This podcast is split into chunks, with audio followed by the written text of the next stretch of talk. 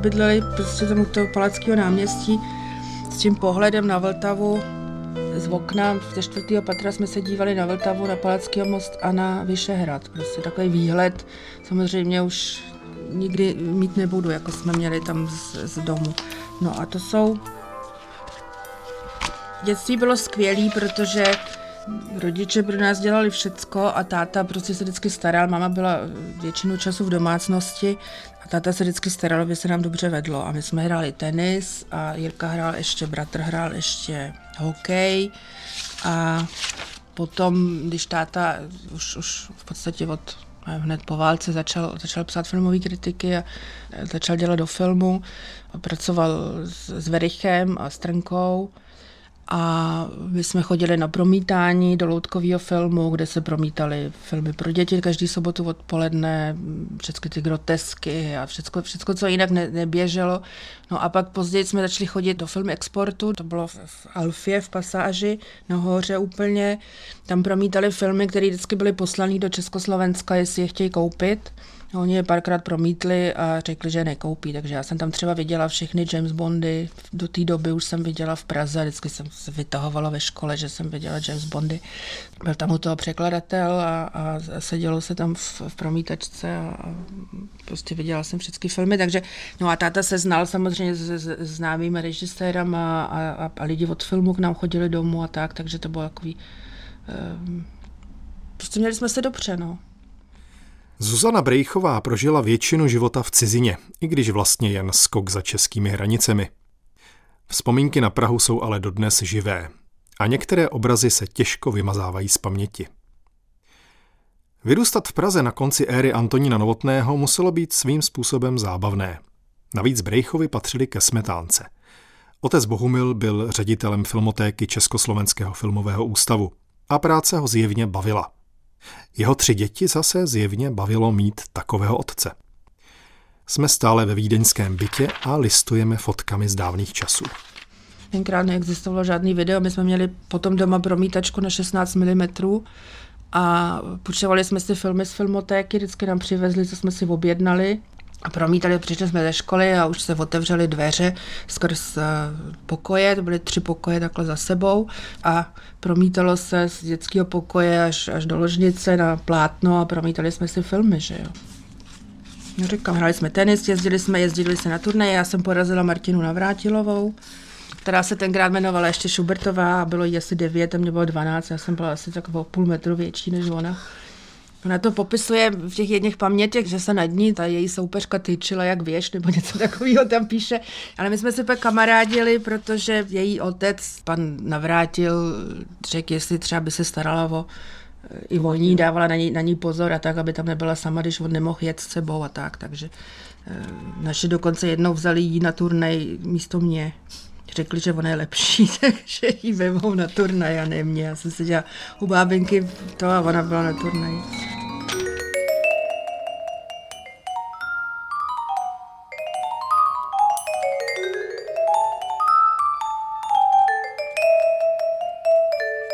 Zuzana u tenisu nezůstala.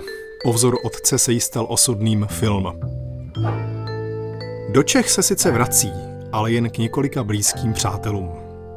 A abychom nezapomněli, z Čech také pocházejí její dva kocouři.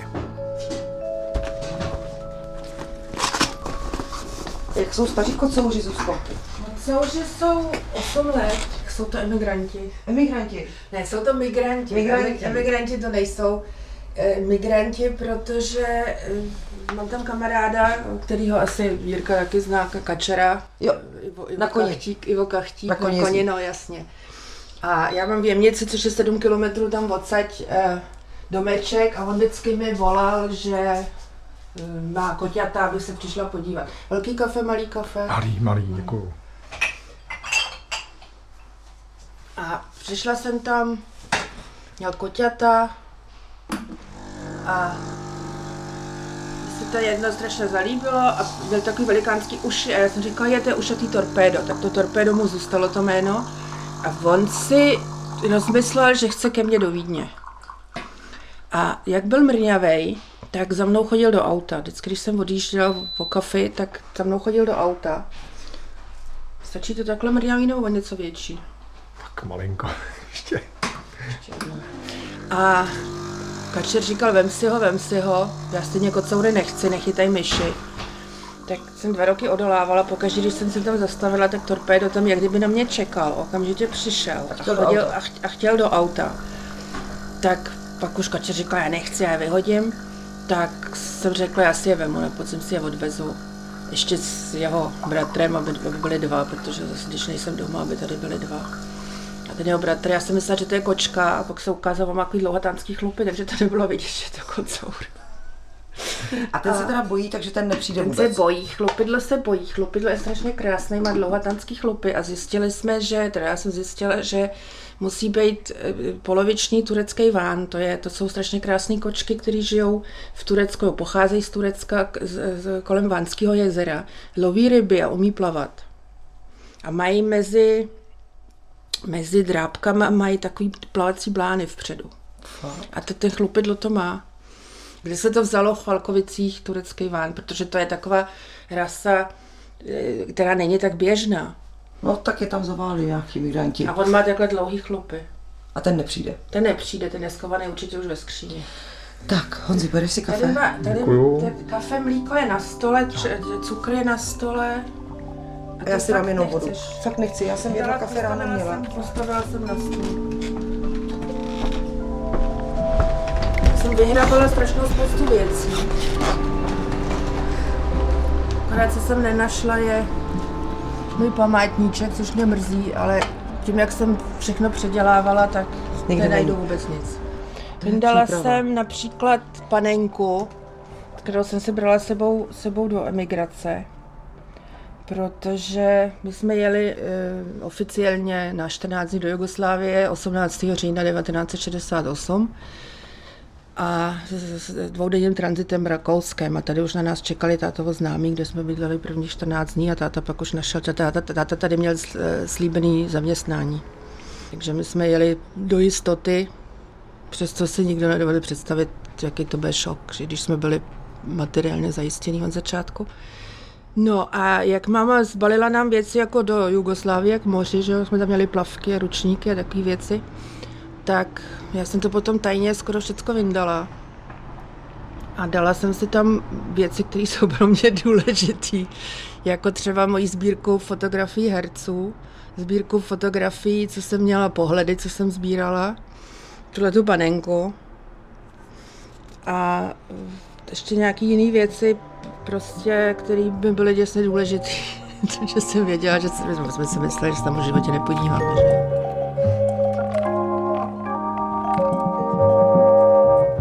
Po 21. srpnu 68 přišlo totiž dilema, co dělat.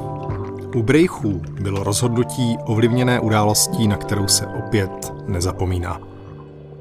No, v noci s, jsem 23. na 24. z 22. na 23. už přesně nevím, jsem ležela, my jsme měli takový tři pokoje takhle vedle sebe a okna v čtvrtý patro na Palackého náměstí, dům u pomníku, vytrvalost vede k cíli překoná i dlouhou míli, stojí na baráku.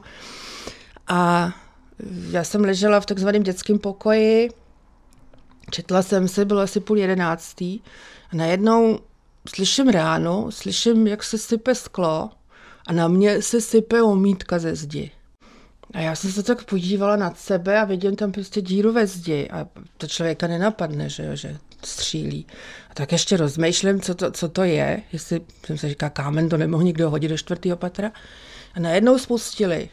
A jak jsem to znala z amerických filmů, tak jsem se umrskla na zem a šla s, obývákem a, a až do ložnice k rodičům a říkám, Ježíš, mě oni střílej. A táta už říkal, zůstaň dole, zůstaň dole, oba taky z, z toho, že jo, brácha. A proplazili jsme se na druhou stranu bytu k záchodu, protože to bylo, to šlo, to šlo do baráku, potom tam u dveří, že jo, východových.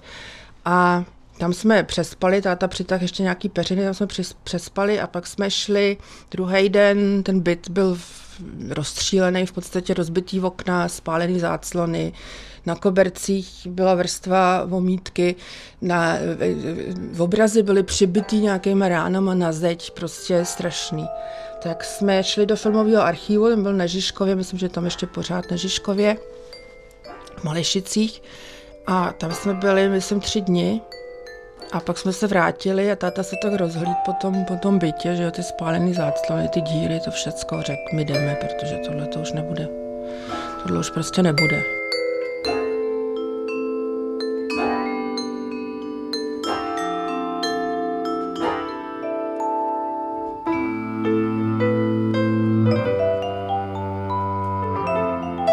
Proč si vybrali zrovna váš byt? Byla to zhodou okolností? Nebo... To vůbec nikdy nikdo nevysvětlil.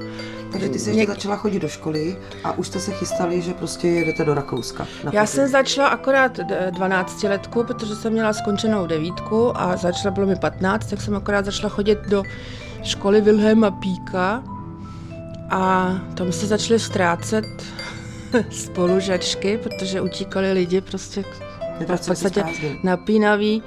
Napínaví, no ne, jeden den tam byli ve škole a druhý den už nebyli. No a jednoho dne jsme taky takhle zmizeli, zmizeli my, že takhle jsem zmizela já 18. října. Obrečila jsi to? No, to bylo tak, my jsme byli v létě, tady 14 dní v Rakousku, protože táta pracoval eh, pro Trnku, který dělal něco pro, pro Kanaděny na výstavě Expo 67 v Montrealu.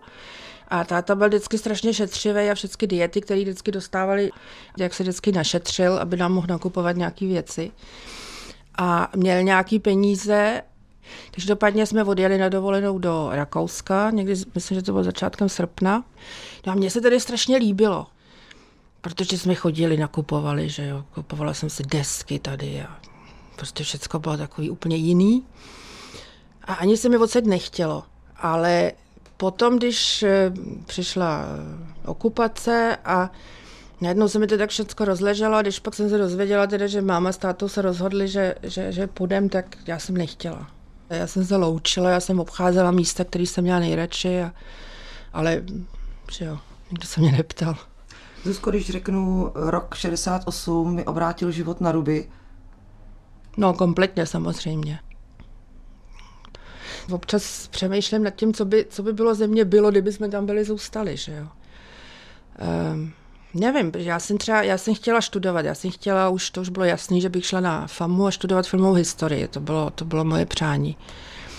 A to by mě byli nevzali, byli by mě nejspíš byli vyhodili ze školy, protože táta by byl určitě někdy něco řekl, to měl problémy celý 50. léta, to prostě vždycky ho z toho tahal Verich nebo Trnka, někdo ho z toho tahal. A kdybych byla, souhlasila, s, s, odkejvala, že okupace byla osvobození a já nevím, tak by mě byl táta si vyhodil, vyhodil z domova, nebo něco si nedovedu představit, že by to bylo, prostě to, to bylo, bylo nemyslitelné. Takže studovat bych byla asi nemohla. Tak doufám, že bych byla skončila někde, někde v, u charty, že jo, ale to člověk nikdy neví co já vím, co bych byla udělala, když se člověk musí rozhodnout v podstatě pro celý život, jestli si ten život zničí tak, jak si ho naplánoval, nebo tak, jak by si ho přál, a nebo ne, tak eh, jsem ráda, že jsem to rozhodnutí nemusela nikdy dělat. Že to za mě rozhodli rodiče. A... Litovala si toho někdy ty, nebo rodiče, nebo sourozenci? No, u nás se nikdy nemluvilo o ničem, takže o tom se taky nemluvilo, jestli toho někdo litoval. Litovala toho sestra, která tam zůstala, která nechtěla. Kolik která je o deset let starší, ta byla vdaná a ta nikdy nechtěla. A jestli to litoval bratr, já myslím, že ne. Já jsem toho taky nelitovala v tom smyslu, že v podstatě ta otázka vůbec nebyla vrátit se, že jo. Takže jednou jsme byli tady, tak už potom jsme si spíš naopak mysleli, že se tam v životě nepodíváme, že jo. Oni se ani nepouštěli sestru, jsme se neviděli 12 let, až potom, když začalo v Maďarsku být trošku lepší, tak jsme se párkrát v roce sešli v Maďarsku.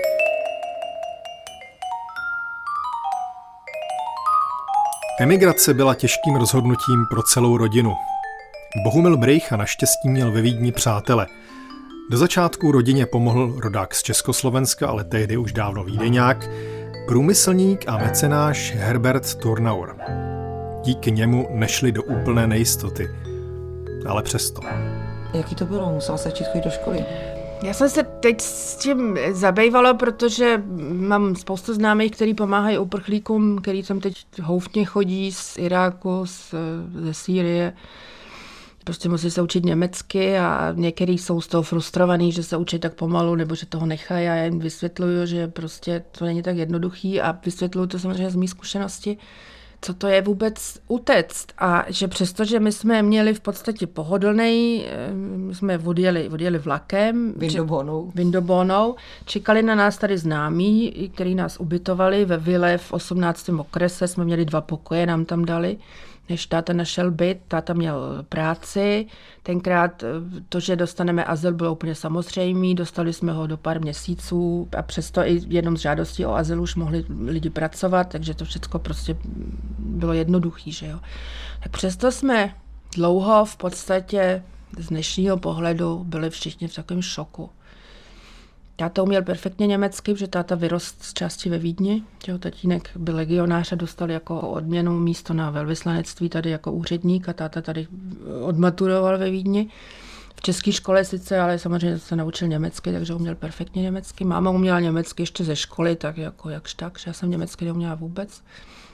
No a místo, aby mě třeba poslali do kurzu, nebo rovnou už do školy, tak já jsem od toho října až asi do dubna seděla doma, dívala se na televizi, kterou pak někdy táta koupil a nenaučila jsem se nic.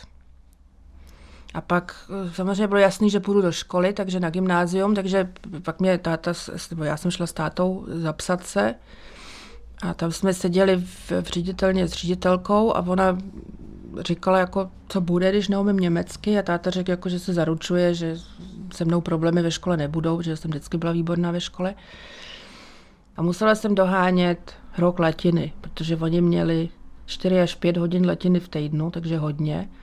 A já jsem to musela dohnat do září ten celý rok za tu třetí třídu a v Němčině. Táta našel tady jednu studentku Češku, která chodila dvakrát v týdnu k nám domů a doučovala mě tu latinu. A na té latině já jsem se učila současně latinu a němčinu protože jsem musela překládat, takže jsem se učila latinskou gramatiku a na té latinské gramatice v podstatě tu německou gramatiku. A mám takový zážitek, jak jsem stála ve dvoře, prostě že jo, první, první školní den, celý gymnázium je nahnaný do dvora a tam mluví paní ředitelka, která jako všechny vítá a tak, jak to je. A pak se zpívá hymna. No a já jsem tam stála, že rakouskou hymnu jsem neuměla, ale měla jsem takový pocit, že se nesmím odlišovat, nebo abych nebyla jiná než ty ostatní, tak jsem tak nějak tou pusou hejbala, vlapala jsem tam po, po dechu jak, jak ryba a prostě připadala jsem si úplně příšerně. Nobody loves you when you're down and out.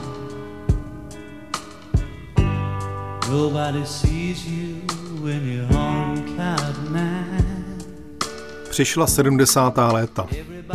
Přetrhnout už navždycky všechny nitky vedoucí k domovu bylo samozřejmě těžké. Tím spíš, že Zuzanina sestra a babička zůstaly v Československu. Ale na přelomu 70. a 80. let se situace přece jenom změnila.